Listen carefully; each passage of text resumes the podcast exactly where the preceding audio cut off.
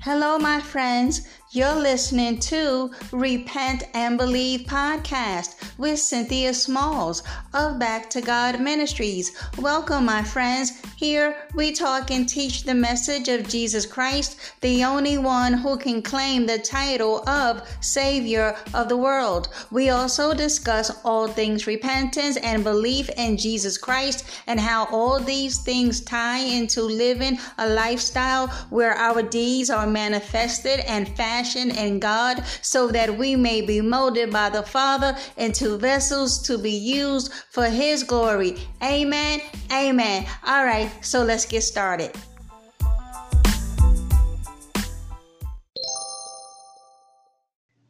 Hey everyone, before we get started, I'd like to say thank you for tuning in. And if you enjoy my podcast, please share download, leave me a message or comment. Thanks, guys. Hello, everyone. Uh, this is Cynthia Smalls with Back to God Ministries. How is everyone doing today? I pray that all is well in your lives, that you are walking by faith and not by sight. You, beloved, are to never give up on the Lord Jesus Christ. Amen. Amen. All right, folks, listen. We are going to be discussing what does it mean to produce fruit in keeping with repentance. Mm-hmm. We see this in Matthew 3 8. Beloved, I am constantly these days being prompted by Holy Spirit to encourage us with this teaching that we must live holy. Those of us who have called on the name of the Lord Jesus Christ as Lord and Savior, we must turn away from all sin. No longer no longer are we to make excuses for our bad behavior before the sight of the living God.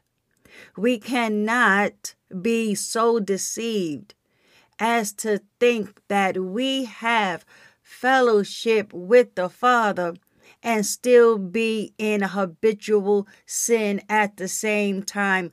Beloved, I can't say it enough on the podcast. You ain't supposed to be sinning. Now that you have come to Christ, you are, in fact, a new creation, one that never existed before. You are born again. Now we know we are in sanctification. We have not reached sinless perfection yet.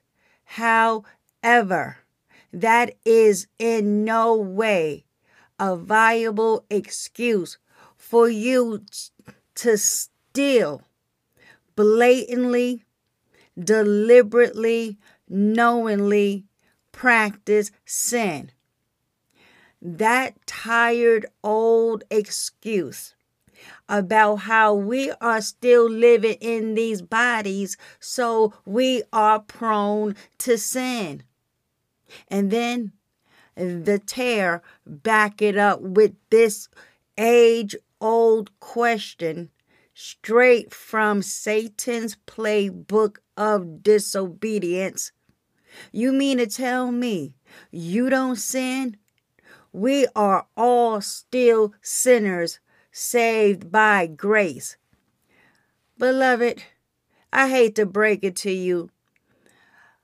Either you are a sinner or you are born again by God's grace. You can't be both. I know you want to be both. I know you want to have your cake and eat it too. You want to put on a show that you belong to Jesus, but you still allow that supposedly crucified flesh to reign supreme in your life. Get the understanding of Galatians 2:20. Yep, I got the hammer out for the church. Because Holy Spirit does not appreciate you grieving him in this process. Absolutely not. You're not supposed to be sinning. Galatians 2:20 turned the lights on for me because like many in the body I was playing too. At this point I'm I'm almost certain I wasn't born again. If I was, I was skating on thin ice. The Lord Jesus Christ told me when He brought me to my senses about repentance that I had not put on the new man. I have been crucified with Christ. I no longer live. Christ lives on the inside of me. This life I live in the body, I live it by faith in the Son of God who loved me and gave himself up for me. Amen. Galatians 2:20. Galatians 2:20 should be cemented within your spirit because you have to understand with absolute crystal clarity that that old man was nailed to the cross with Christ Jesus. And yes, you are to be producing good fruit. Yes, you are. But that's a work, you're right, of righteousness, not of the law, but of righteousness. Listen, where's my bell? Wake yourselves up. We are supposed to be producing fruits of righteousness. Yes, you too. But I have eternal security. There is nothing that I can do to get myself plucked out of Jesus' hand. Jesus said that no man can pluck us out of his hand. If you don't go back and read, read John 10, take it from verse 25 all the way to 30. Because do you think, and I have no problem in sounding like a parrot when I beg this question once again do you honestly think that Christ Jesus was talking to you who refuse to listen to him, who refuse to obey simple biblical truth as modest apparel. You can't even put decent clothing on, but you are the one who claims Jesus said no one can pluck you out of his hand. Again, was he talking to you who stays in habitual sin and think nothing of it? Well, precious, I hate to keep breaking this to you, but Jesus was not talking to you. He was not talking to any one of us who remains in sin and claim the name. We are deceived. Listen, I'm going to give us some scriptures as foundation because you must be ready to meet God. The book of Amos tells us and warns us still. You must be prepared, prepared to meet God. It don't matter if you are born again. We still must prepare ourselves to meet the living God. Amen. So, let us get to these scriptures. Proverbs 21 21. Whoever pursues righteousness and love finds life, prosperity, and honor. Amen. Psalm 37:28. For the Lord loves justice and does not forsake his saints. They are preserved forever. But the descendants of the wicked shall be cut off. Amen. Galatians 6 7. Do not be deceived. God is not mocked. For whatever a man sows, that he will also reap. Let me read that from the Amplified. Do not be deceived. God is not mocked. He will not allow himself to be ridiculed, nor treated with contempt, nor allow his precepts to be scornfully set aside. For whatever a man sows, this and this only is what he will reap. For the one who sows to his flesh, his sinful capacity, his worldliness, his disgraceful impulses, will reap from the flesh ruin and destruction. But the one who sows to the Spirit will from the Spirit reap eternal life. Amen. Yes, beloved, we must not continue to sow to the flesh. What is our priority then? Because the Lord Jesus Christ told us what our priority should be. It is to seek first the kingdom of God and his righteousness, and all these things shall be added to you. That's Matthew 6 33. Beloved, let me leave you with one more foundational scripture. And then we're going to talk about what it truly means to bear good fruit and why we must bear it in keeping with our repentance. Psalm 1. This is the Amplified. This is where we will find the righteous and the wicked contrasted. Blessed, fortunate, prosperous, and favored by God is the man who does not walk in the counsel of the wicked, following their advice and example, nor stand in the path of sinners, nor, nor sit down to rest in the seat of scoffers. But his delight is in the law of the Lord, and on his law, his precepts and teachings, he habitually meditates day and night. Amen.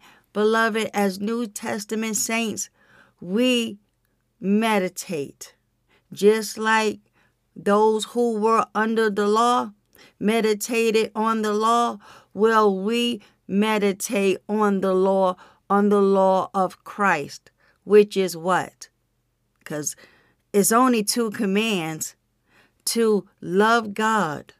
Jesus commands us to love God, our Heavenly Father, with our whole heart, mind, soul, and with all of our strength. And the second is just like that great command. We are to love our neighbor, our brethren, as we love ourselves. Amen. So, verse 3 of Psalm 1 And he, okay, he who, the one who does not walk in the counsel of the wicked, nor stand in the path of sinners, nor sit down to rest in the seat of scoffers. That one. He will be like a tree firmly planted and fed by streams of water, which yields its fruit in its season. Its leaf does not wither, and and in whatever he does, he prospers and comes to maturity. Amen. The wicked, okay? Because some of us are walking the fine line. And if you don't repent and if you don't stop it, you're not going to make it, beloved. The wicked, those who live in disobedience to God's law, are not so, but they are like the chaff, worthless and without substance, which the wind blows away. Therefore, the wicked will not stand unpunished in the judgment. Amen. Be- beloved, believe it or not, you wanna you want to know how to effectively put away all sin in your life? Keep your eyes on Psalm 5. Okay? This as well as many other scriptures that tells us the unrighteous, the wicked, the evildoer will not inherit God's kingdom. That's it.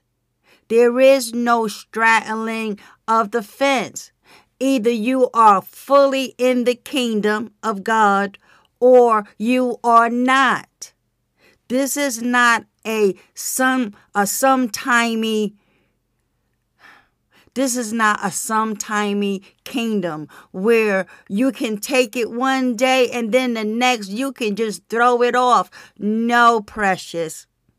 This is serious business. This is about your spiritual condition. And right now, it is shaky. Therefore, you you keep your flesh on verse 5 and that will keep you on the straight and narrow if in fact the holy spirit truly resides in you. If in fact therefore the wicked will not stand unpunished in the judgment nor sinners in the assembly of the righteous. Verse 6 For the Lord knows and fully approves the way of the righteous, but the way of the wicked shall perish. Amen. You cannot, you cannot get any clearer than that. That's not confusing. That's only confusing to the one who wants to stay in sin, but then but then come against holy and righteous living as if that is so impossible to have.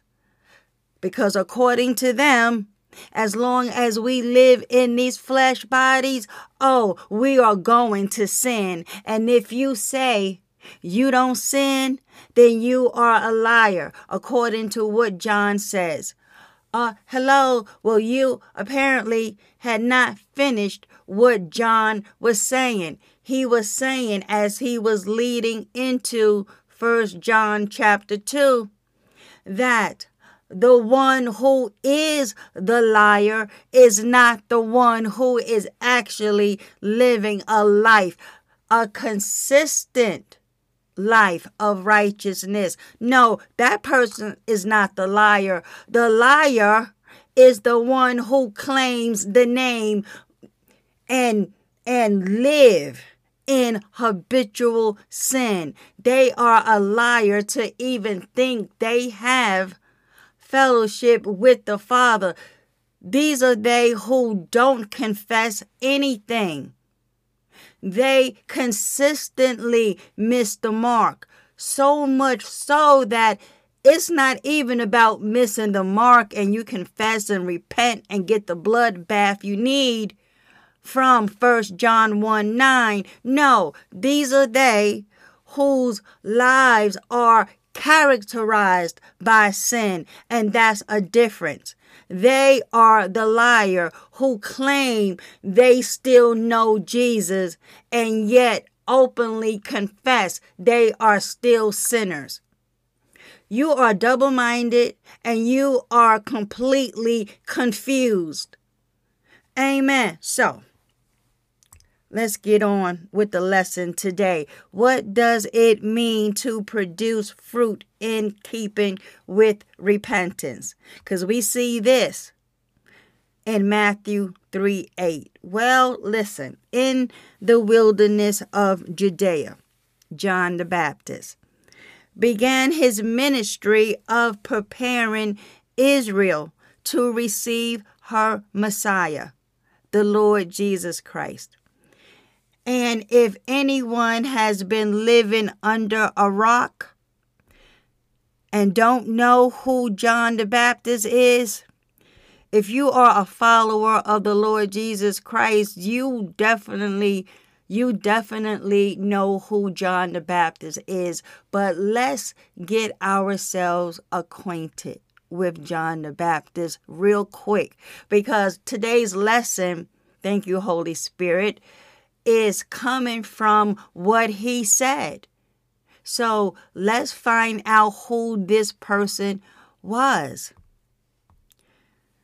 Although his name implies that he baptized people, which he did, John's life on earth was more than just baptizing. Okay, John's adult life was characterized by devotion and surrender and surrender to Jesus Christ and his kingdom. John's voice was, according to scripture, a lone voice in the wilderness. We see this in John 1 23, where, where it says, He said, I am the voice of one crying out in the wilderness, Make straight the way of the Lord, as the prophet Isaiah said. Amen. So, as he proclaimed the coming of the Messiah, to a people who desperately needed a Savior. John, like many of us out here in these wildernesses, that's a word, right? Out here proclaiming the second coming of the Lord, and that you too must be prepared to receive Jesus. Because without Jesus Christ being your personal Lord and Savior, you are looking at fiery judgment from the King of glory. Listen, when Christ returns, he will not be passing out hugs. He is coming as King of Kings, Lord of Lords, and you must be ready to stand before Him. Amen. Whether to receive rewards or your final judgment, which is second death, the lake of fire. So, John was the he was the forerunner, the forerunner for the modern day evangelist as he unashamedly shared the good news of Jesus Christ. He was a man filled with faith and a role model to those of us who wish to share our faith with others. Amen. So, like I said, unless you've been living under a rock, everyone, even sinners, has heard of John the Baptist. The Bible goes on to say that his birth was a miracle.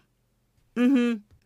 And not only that, because he was born to elderly parents, but he was in fact the first prophet called by God since Malachi, some 400 years earlier.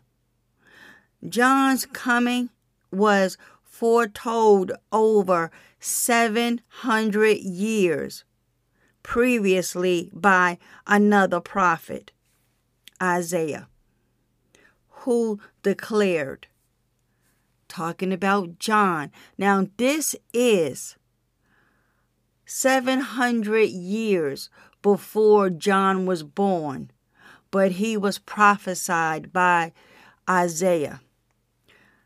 Isaiah said, A voice of one calling in the desert. Prepare the way for the Lord. Make straight in the wilderness a highway for our God. Every valley shall be raised up, every mountain and hill made low. The rough ground shall become level, the rugged places a plain, and the glory of the Lord will be revealed, and all mankind together will see it. For the mouth of the Lord has spoken. Amen.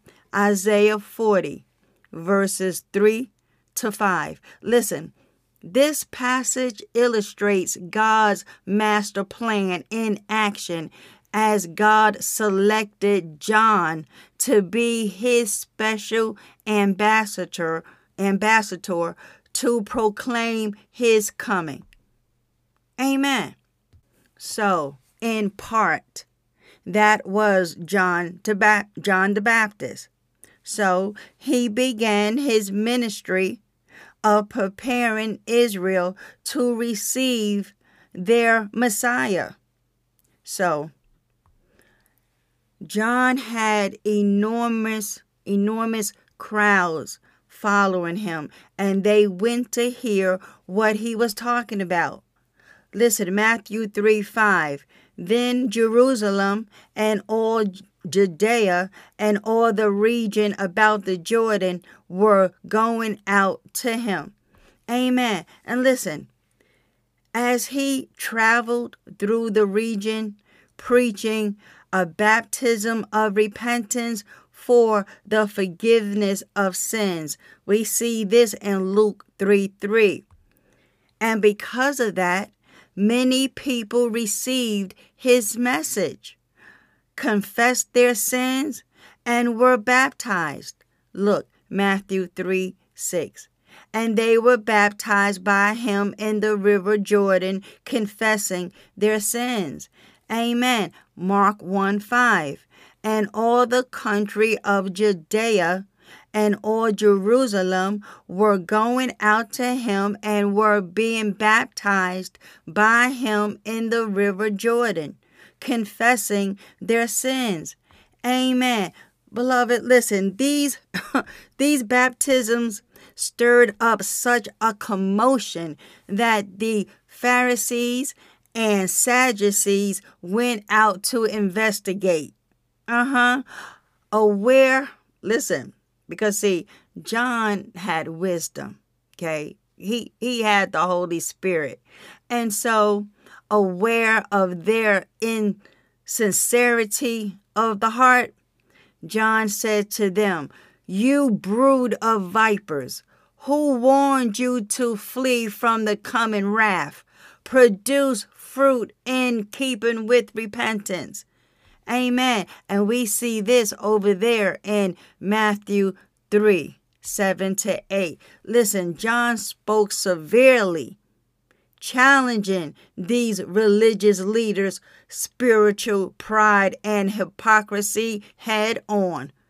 Amen. And this is what we do today. We are not putting up with the corruption and hypocrisy going on in these apostate churches with all of their false doctrines and teachings, not to mention traditions and commandments of men. Oh, absolutely not. And just like them, those Pharisees needed to know that God's judgment for sin was coming. Baptism is an outward symbol of true heart change. Mm-hmm. And John's baptism was a baptism of repentance. Because let us not forget what repentance is. Repentance is the act of changing one's mind. It is not about crying. It is not about you falling down down on the floor because you are so sorry only to get back up and remain in the same sin, if not more sin. That's not repentance. Repentance is not saying to God, I'm sorry, I'm sorry, I won't do it again. But then you do do it again. Why? There is no turning in your mind. Repentance is the act of changing one's mind that results in a change of actions. You crying on the floor, telling God, I'm sorry, I'm sorry, but if there is no change in your behavior, then you have not sincerely repented. There must be a marked difference in your behavior regarding sin. If you are still willfully sinning, you have not repented.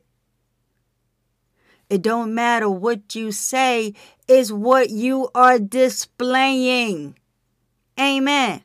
So, sincere repentance involves turning away from sin both in thought and action. So when the crowds came to John for baptism, they were showing their repentance and identifying with the new life. However, those Pharisees and Sadducees were detached. They were detached observers at John's baptism. They claim to have repented of their sins, sins they eagerly pointed out in others. Let us not forget the hypocrisy. Yet they lived as sinners, all the while denying their own guilt. Uh huh. And this is why when we read in the Gospels, the Lord Jesus Christ stayed checking them on their hypocrisy. Amen. Listen, the religious leaders of John's day had refused to submit themselves to God. They thought they were good enough by way of association with Abraham through their Jewish heritage. Look, Matthew 3 9. And do not presume to say to yourselves, We have Abraham as our father, for I tell you, God is able from these stones to raise up children for Abraham. Amen. Listen, John the Baptist was giving them the business too. John 8 39.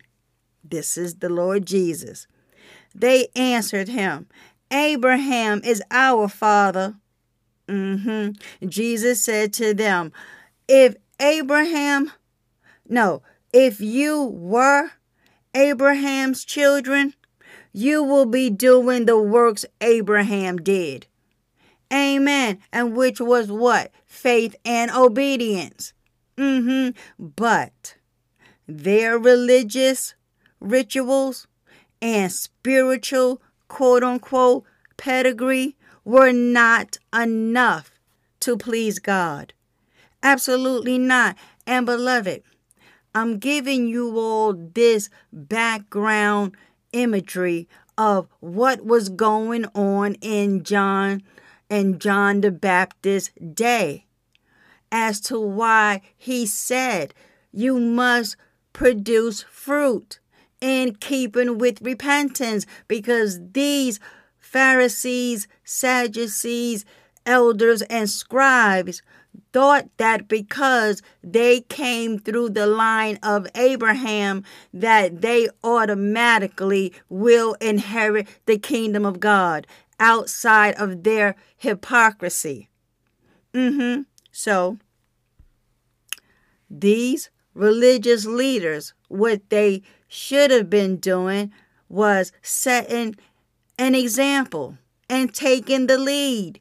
But oh no, no. Instead, they lived in self righteous, hypocritical denial of their spiritual condition. Listen, the same way is going down now in these modern apostate, Jesus never sent not near one of them.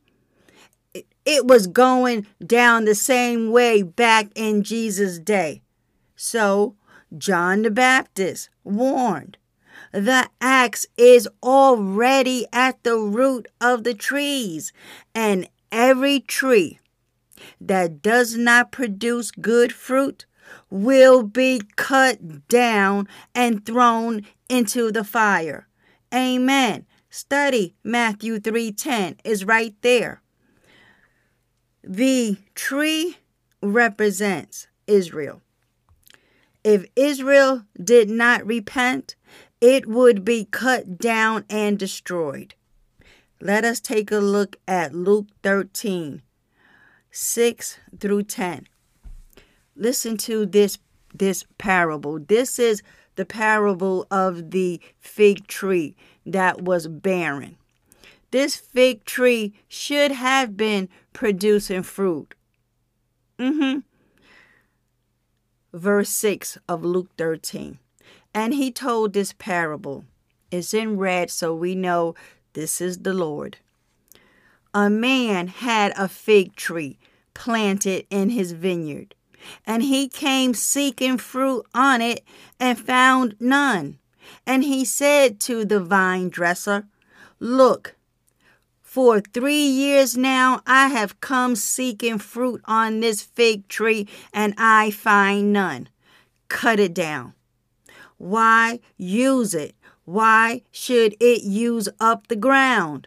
And he answered him, Sir, sir, let it alone this year also, until I dig around it and put on manure then, if it should bear fruit next year, well and good. But if not, you can cut it down.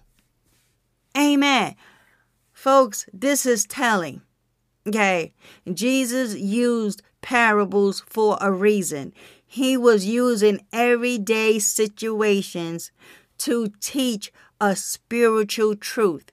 And in this case, thank you, Holy Spirit you are this tree that is supposed to be producing good fruit. Every time Jesus looks at you, all you are producing is bad fruit. He's looking for the good fruit, but he ain't finding none. Just like the vine dresser who Jesus tells us is the Father, his mercy so abounds. He is saying, you know what?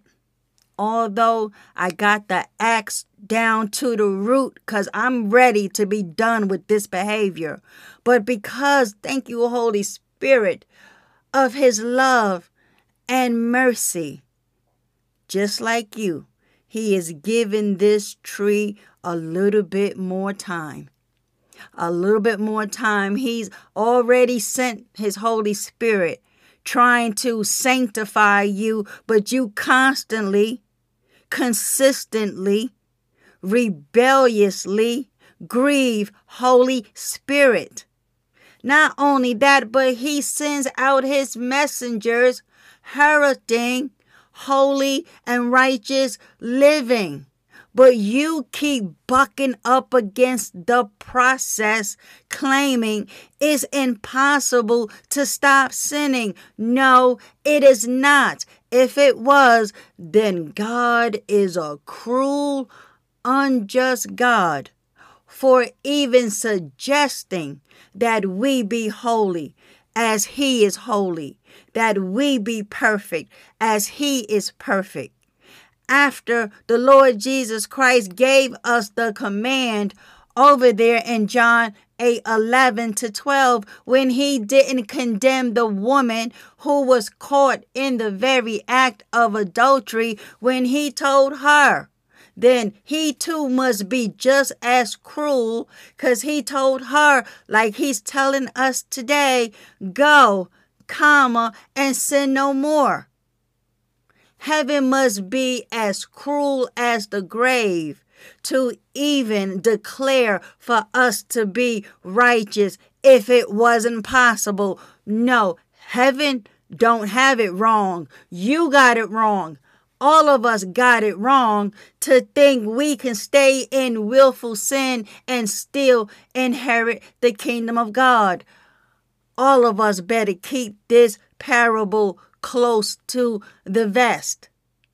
If we do not produce good fruit, we will be cut down. Jesus tells us he is the vine. The Father is the vine dresser that if we don't remain abiding in Him, we are considered by Him to be a broken off, withered branch. Useless. Useless and worthless. And we, along with the other broken off, withered branches, will be bundled together and thrown into the fire to be burned. Amen. I keep telling you, God ain't playing. He's not playing with none of us. We can all still get it if we are not producing fruit of our righteousness in Christ. Listen, let me make this abundantly clear. Only those who genuinely repented and began to produce good fruit would be prepared for the coming Messiah. Just like today, even then, when those in John's day, when they genuinely repented and began to produce good fruit, they were preparing themselves for the coming of the prophesied, long awaited Messiah. Mm-hmm. Listen, Luke's gospel gives further insight into what it means to produce fruit in keeping with repentance because John told the people, prove by the way you live that you have repented of your sins and turned to God. Don't just say to each other, We're safe, for we are descendants of Abraham. That means nothing. For I tell you, God can create children of Abraham from these very stones. Amen. And that's Luke 3 8. And that's from the New Living Translation. Amen. John's baptism of repentance was meant to to be the start of a brand new continuous life of producing fruit in keeping with righteousness. Amen. Listen, our family tree won't earn us a place in heaven or give us an automatic claim to God's promises. Nope. Not grandmas, not great grandmas, not mommies, not daddies, not aunties, not unks. Okay? None of their faith is automatically an entrance into the kingdom for you or for me. I cannot bank what my grandmother, uncle, auntie, what they had with the Lord that I will just assume automatically because daddy is deacon Deacon Jones in the church that I automatically get a free pass into heaven. Absolutely not. So, no, your family tree will never earn you a place in heaven or some automatic claim to God to uh, God's promises. Nope. So John told these Sadducees and Pharisees, who, by the way, took extreme pride in their lineage, to take a more humble view.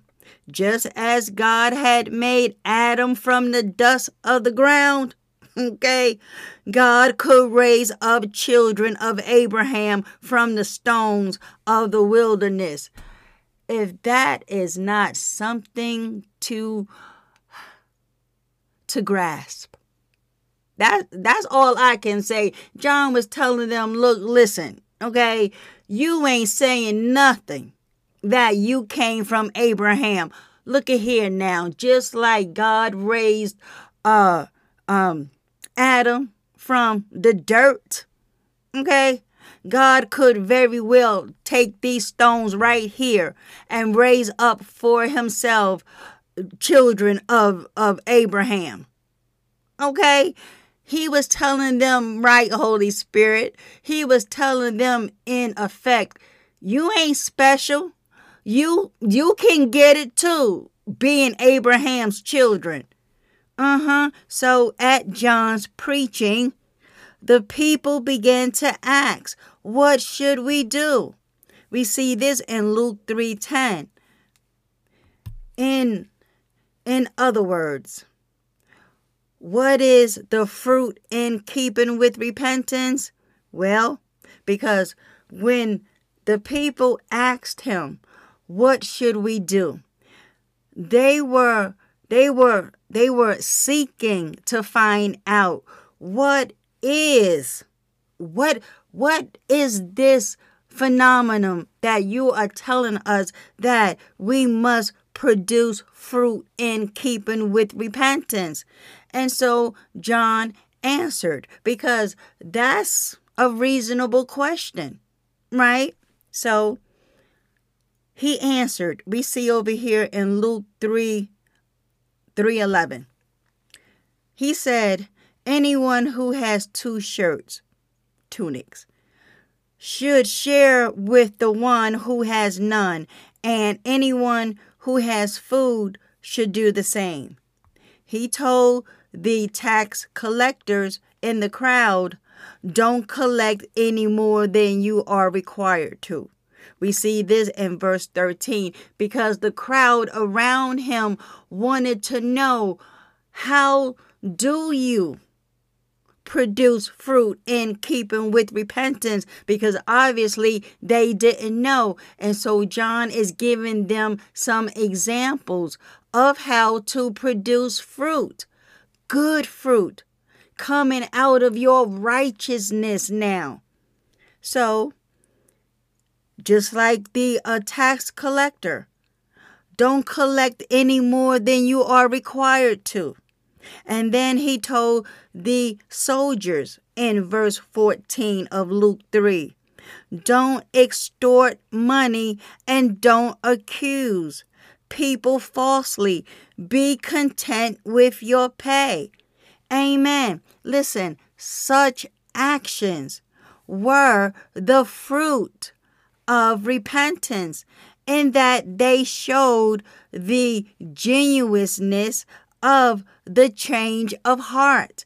Amen. Just like Zacchaeus. Jesus said that salvation has come to his house. He is the son of Abraham. Why? Because Zacchaeus was a, a crooked, corrupt tax collector. How he got rich was doing this, collecting more than he was required to. And what did he do to demonstrate his change of heart, his change of mind. He made restitution. He was looking to repay all he have cheated. And therefore, Jesus was commending his repentance. Amen. Listen, when the apostle Paul began began his preaching ministry, he too spoke of good deeds as proof of genuine repentance. When over here in Acts 26 20, he said, I preach first to those in Damascus, then in Jerusalem, and throughout all Judea, and also to the Gentiles, that all must repent of their sins and turn to God, and prove they have changed by the good things they do. Amen. And this is what we get from the camp of once saved, always saved whenever you mention producing fruit and keeping with repentance, they they quickly equate that with works of the law. In my opinion, they are too busy staying in willful sin to understand scripture.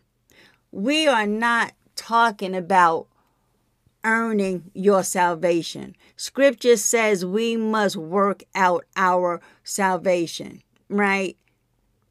How how do we do that?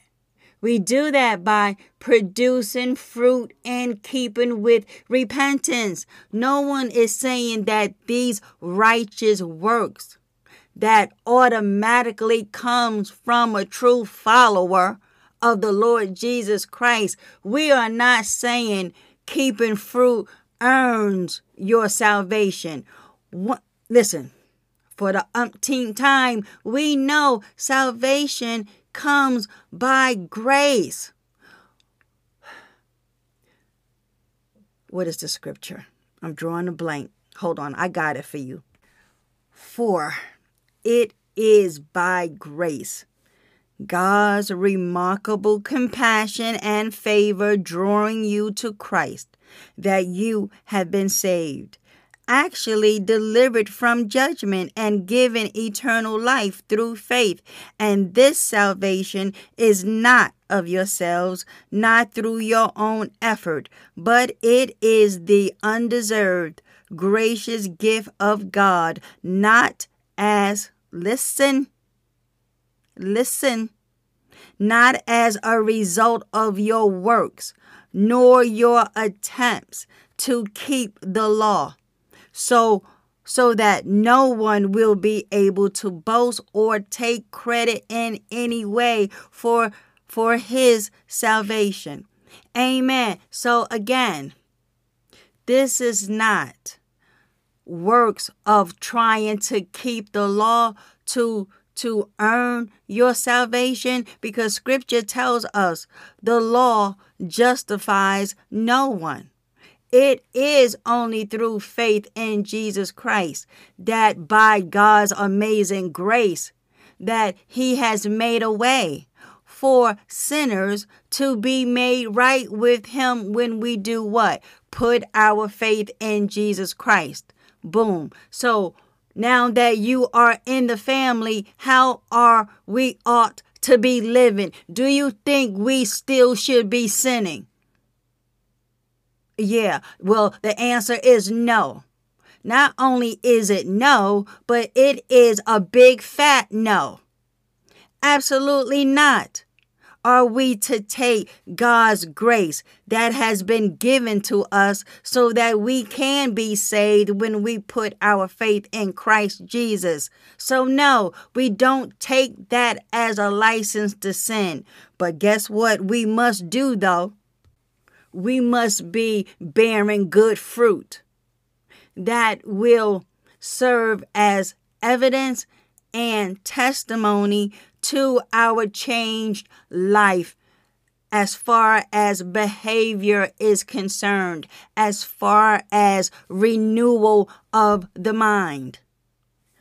Listen, in closing, the believers spiritual life and growth are often compared to a fruit bearing tree in Scripture.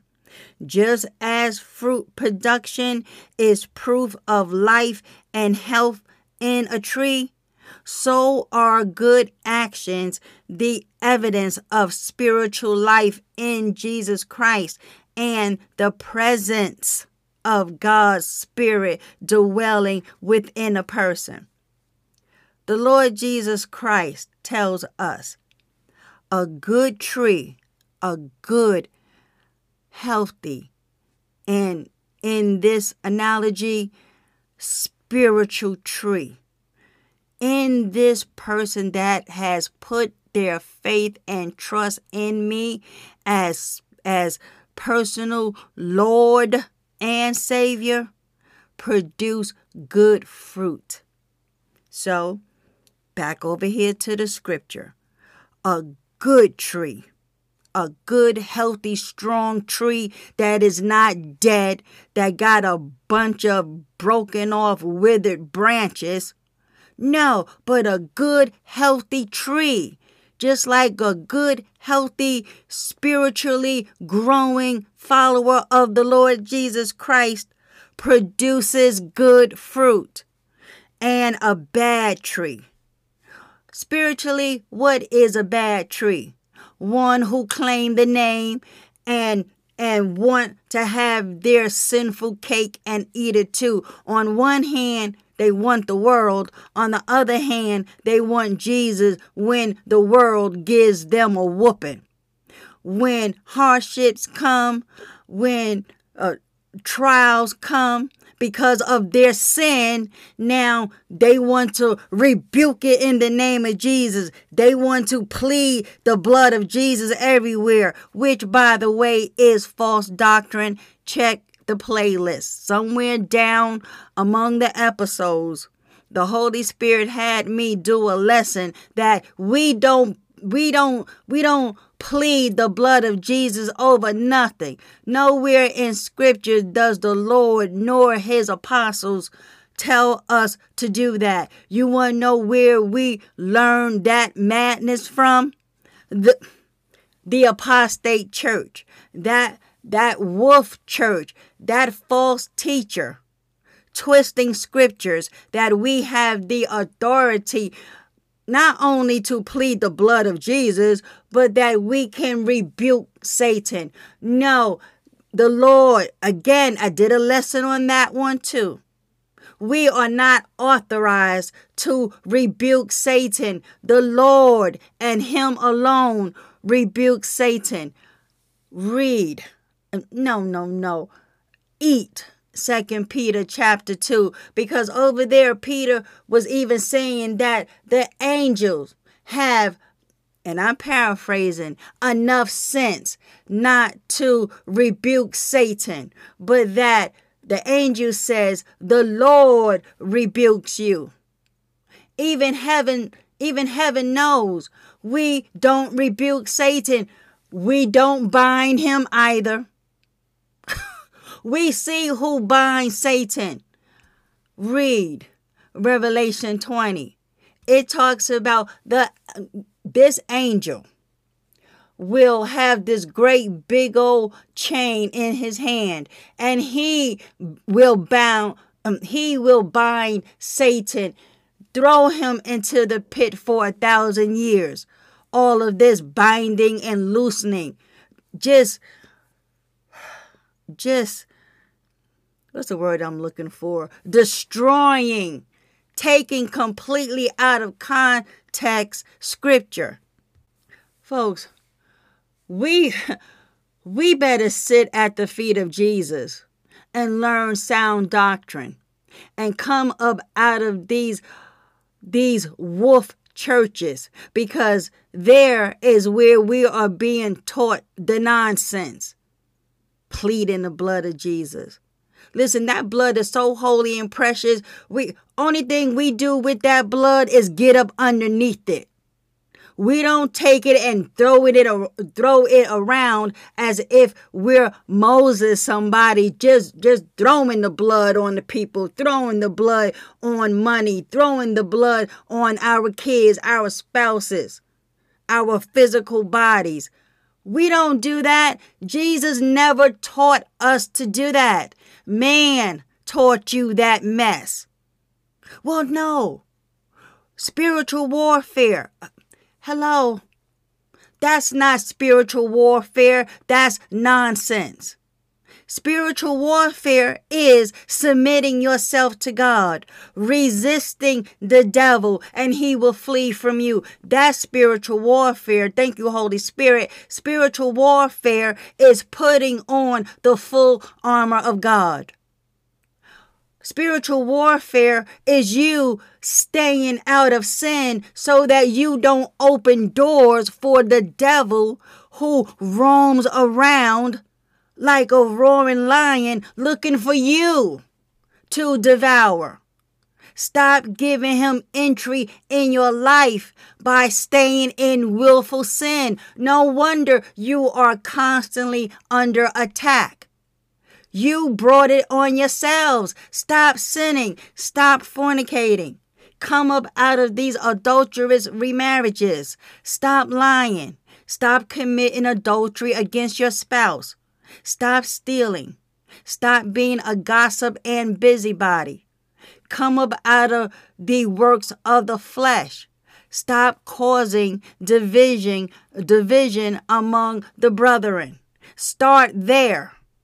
Then your fight, as you say, with Satan will come to a complete halt.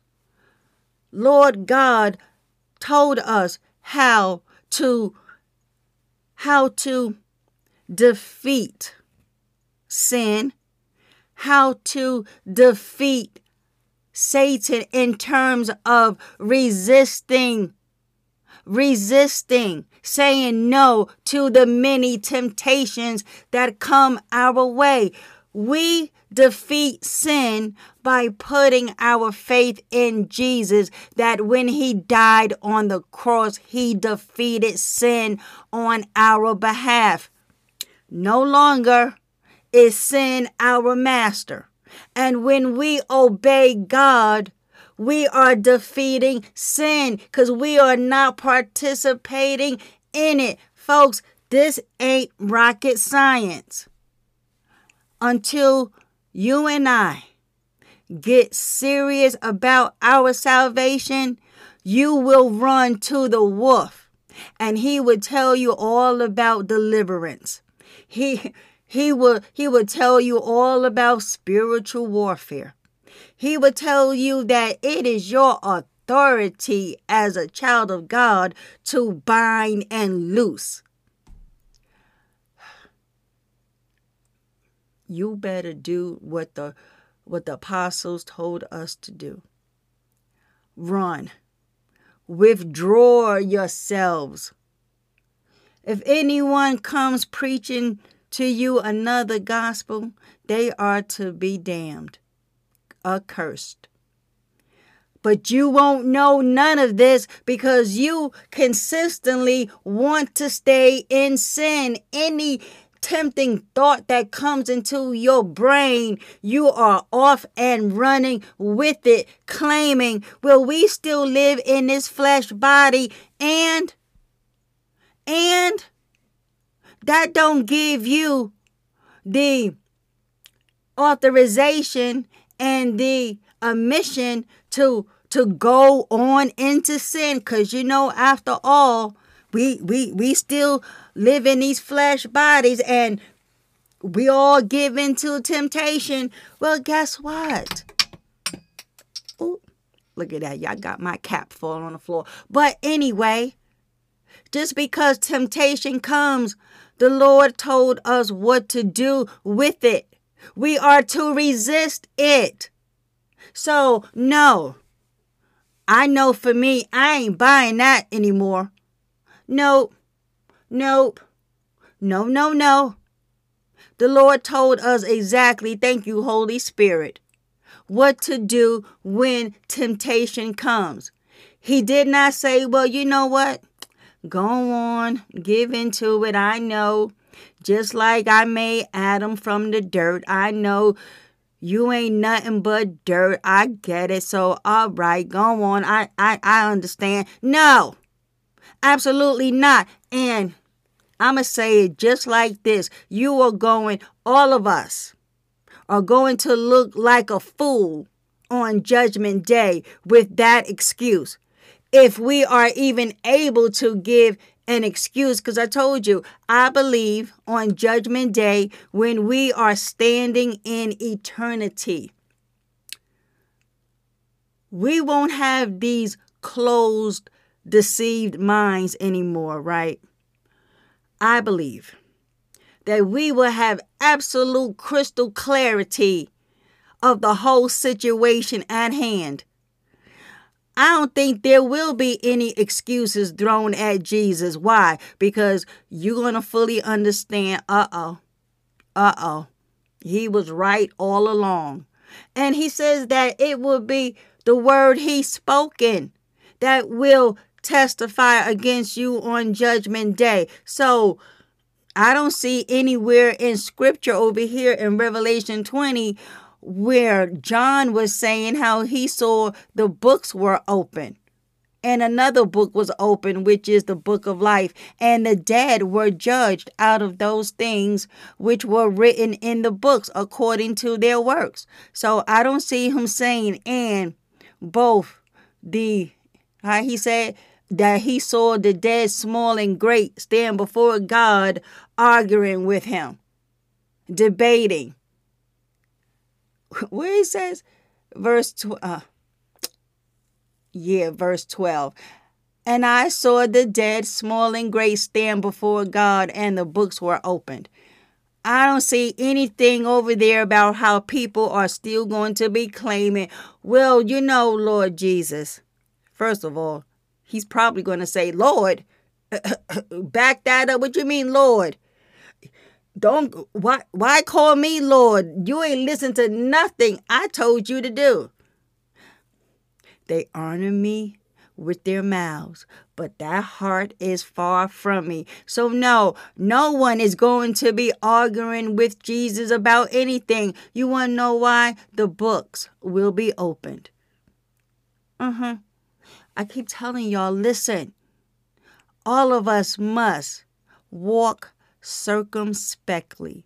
We must call through our lives daily. Where is the sin?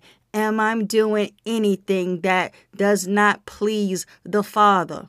And don't deceive yourselves to think you staying in this remarriage when you have a living spouse is okay with Jesus because you claim you have repented, but you didn't change.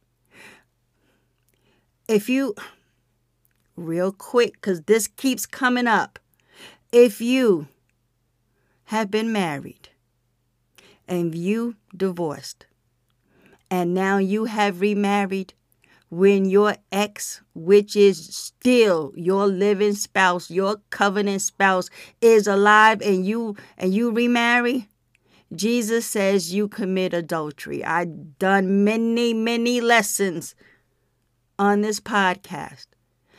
If there is no change, if you do not divorce that spouse and come out of that remarriage, you will die in the sin of adultery. And you can claim, well, I repented. I asked Jesus to forgive me, and he did. Okay, so you mean to tell me that once Jesus forgave you, he said it was okay for you to remain in the sin of adultery? You you better not say yes. Because if that's the case, well, then the party is on, folks. We can go back to our fornications. We can go back to smoking weed, drinking, cursing like a sailor. We can we can continue to dress like a harlot. We can do it all because this adulterer just said Jesus forgave them and they get to stay in their sin because they deserve another bite at the apple. Folks, wake up. Absolutely not. Once Christ forgives us of our sins, we must come out of it and stay out of it. Otherwise, it is not repentance. Nope. So, I believe I was about to give you all Matthew 7 17 to 20.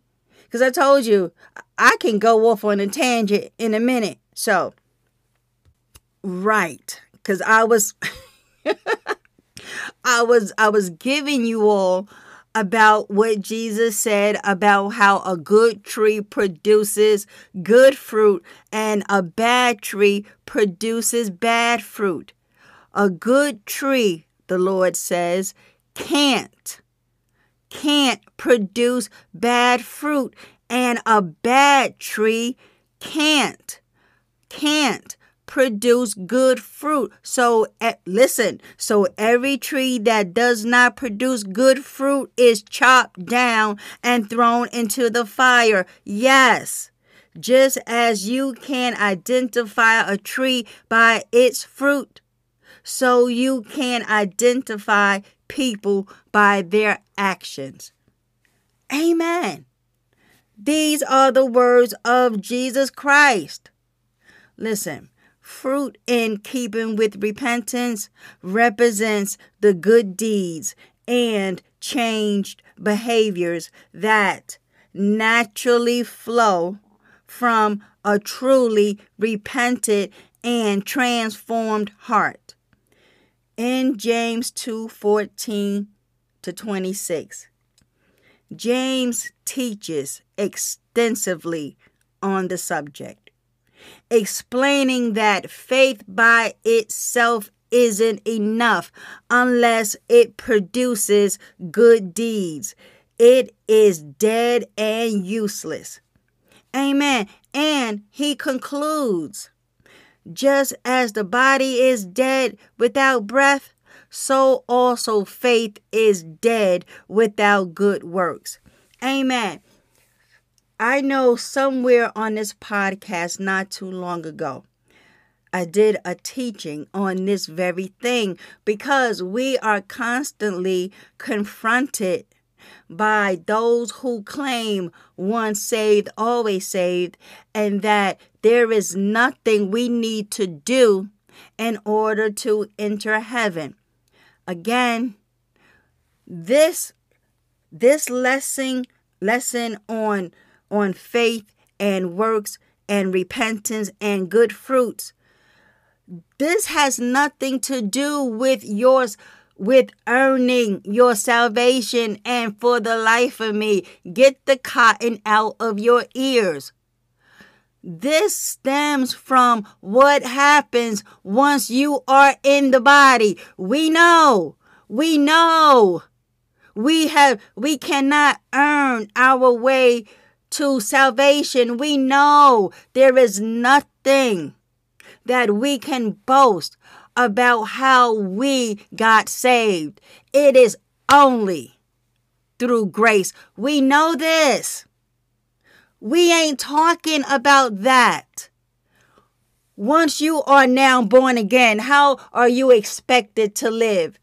Do you think Holy God still wants you to live a life of wickedness now that you are born again. Folks, I keep telling you, this ain't rocket science. You're not supposed to be producing bad fruit. And what is bad fruit? Evil works, bad deeds, aka you are still sinning. Not only that, but your life is characterized by sin and you keep claiming the name. That's what we're talking about. We are, we are talking about holy living after you come to Christ. Not how you are. Wait a minute. No. Not how you got saved, if you will.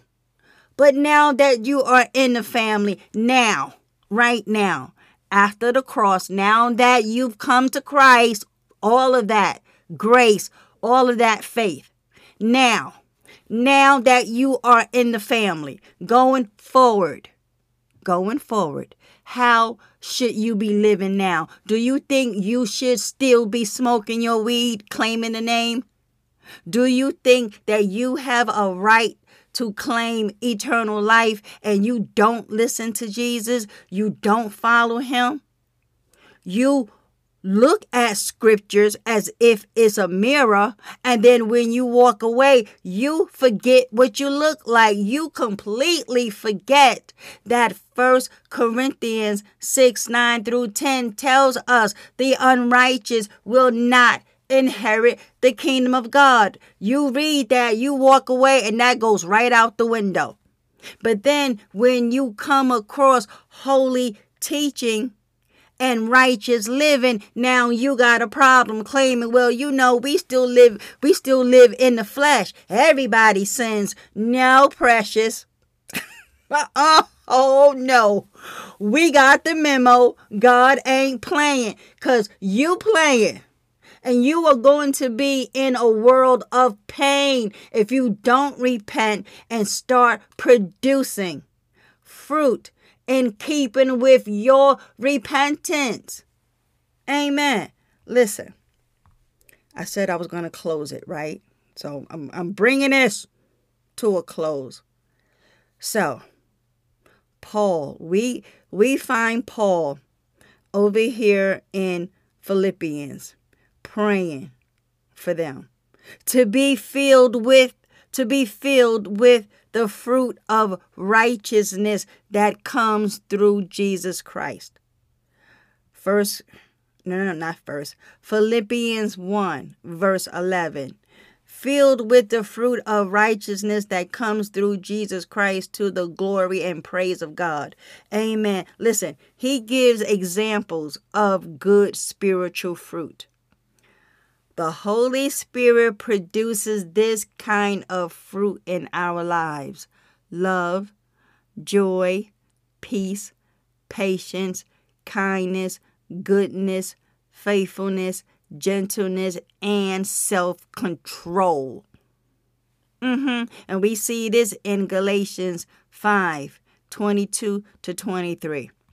Ephesians 5 9 says, For the fruit of light is found in all that is good and right and true. Amen. Colossians 1:10. So as to walk in a matter, in a manner worthy of the Lord, fully pleasing to him. This is how we ought to be walking and living, folks. Bearing fruit in every good work and increasing in the knowledge of God. Amen. This, precious, is how we ought to be living, not in sin, claiming the name. We are, in fact, commanded to bear fruit in every good work. And not only that, since you got so much time on your hand, hands, to be sinning, we are to be increasing, growing spiritually mature, increasing in the knowledge of God. This is how we ought to be spending our time seeking. Seeking the kingdom of God, seeking his righteousness, learning being taught how being taught by the Holy Spirit how to be holy and righteous as we await the coming of the Lord or if he tarries in his coming and we go by the way of the grave, you better make sure you are prepared to meet Jesus face to face. You better be sure, all of us, myself included, we better be sure as sure that we have right standing with the Father and stop all the nonsense. Listen, what I want to give you. Do I want to give you James 3:17? No, I don't. The followers, the follower of the Lord Jesus Christ's ability to produce fruit in keeping with repentance depends wholly on our intimate fellowship with the Lord, who said, Remain in me. Listen, folks, where you see red, connote that with a command.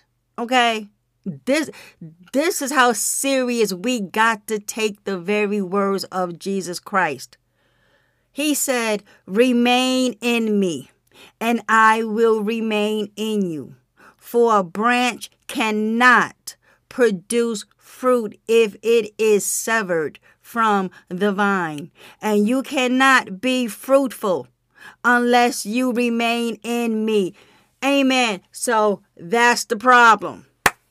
Now we get it. Oh, because I thought I was going crazy. Now we see what the problem is. The problem is the reason why you are not producing good fruit, it is because you are not abiding in Jesus Christ. There we go. That's the missing piece to the puzzle because I'm like, wait a minute. Are we or are we not supposed to be living righteously now? Well, Jesus said, Remain in me, and I will remain in you. For a branch cannot produce fruit if it is severed from the vine. Oh, you are severed from the vine. That's why you believe it's impossible to stop sinning. And this is why we say it is doable because we, sad to say, unlike you, are abiding, remaining in Jesus. This is why we are a tree that produces good fruit, not because we we are just some wonder. No, it's because we are rooted and firmly attached to the vine. Apart from him, we can't produce good fruit. Thank you, Holy Spirit. That's the key. That's the key. It's no wonder you got a bunch of tares running rampant throughout the body trying to convince us we are still sinners. No, it's because Jesus is telling us that if we remain in Him and Him in us, well, we who are called branches cannot produce good fruit. I mean, we cannot produce bad fruit because we remain in Him. So let's just read the whole scripture. Jesus said, Remain in me, and I will remain in you. For a branch cannot produce fruit if it is if it is severed from the vine, and you cannot be fr- and you cannot be fruitful unless you remain in me. Yes, I am the vine. You are the branches. Those who remain in me and I am in them will produce much fruit. For apart from me, you can do nothing. Amen. That's John 15, 4 through 5. I'm going to leave you all with this closing remark. The root will naturally produce fruit. Fruit in keeping with repentance is the evidence as well as a result of a changed mind, transformed life, and ongoing communion with Jesus. Amen. Father, thank you for today's lesson. What understanding, what wisdom, what clarity. It is doable to produce good fruit. We will not be deceived by anyone who tries to convince your born again children it is impossible to stop sinning when all we have to do is remain in Jesus. Apart from Him, we cannot produce good fruit. Apart from Him, there is no way that we can produce fruit in keeping with repentance. Apart from Him, oh, we produce bad fruit all day long, claiming we know the vine. But when in fact we are nothing but broken off, withered branches. Help us get this understanding, Father, that when we abide in Jesus, when we have ongoing fellowship and communion with Him, we cannot produce fruit. That is bad. We can only produce good fruit when we remain in Jesus. Apart from Jesus, we will always give into sin. We will always take your light, your grace as a license to sin. There will be no fear of the Lord because we do not have fellowship. The Lord just told us Remain in me, and I will remain in you. For a branch cannot produce fruit if it is severed from the vine. If we are separated, if we allow ourselves to be separated from the Lord Jesus Christ because of willful, blatant, deliberate sin, we will never produce good fruit. A branch cannot produce good fruit if it is severed from Jesus. Father, I pray that I made that absolutely clear by your grace. Thank you for wisdom. We honor you this day. We lift up the blood-stained banner of Jesus Christ. We lift up his holy name. Thank you, Father. Thank you for forgiving us of our sin. Thank you. Thank you for it all. Thank you for our salvation, our redemption, sanctification, justification, and soon glorification.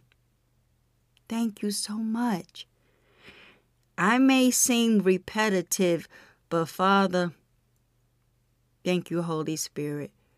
The only way that I can sufficiently show my thanks and gratitude for what you have done for me is to live a life abiding in Jesus Christ, bringing honor to your name. That's all I know to do because although good works comes from the righteous, I know what worship is. It is all about obedience.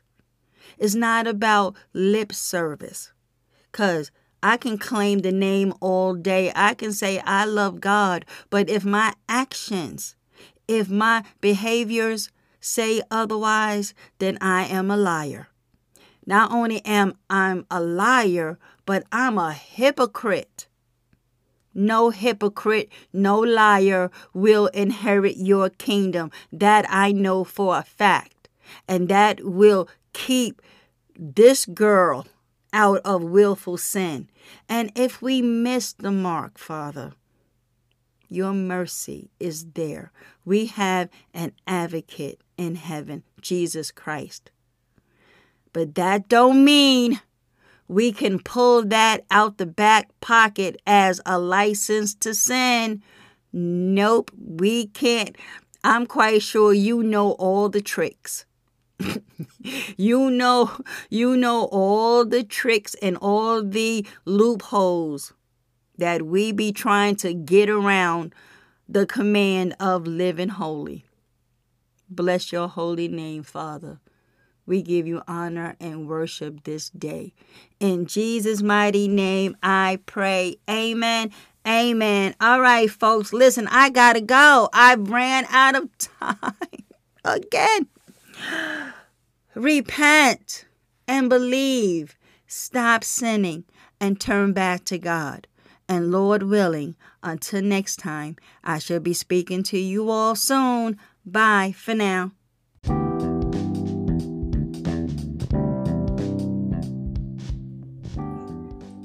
guys for tuning in. I truly appreciate all your support.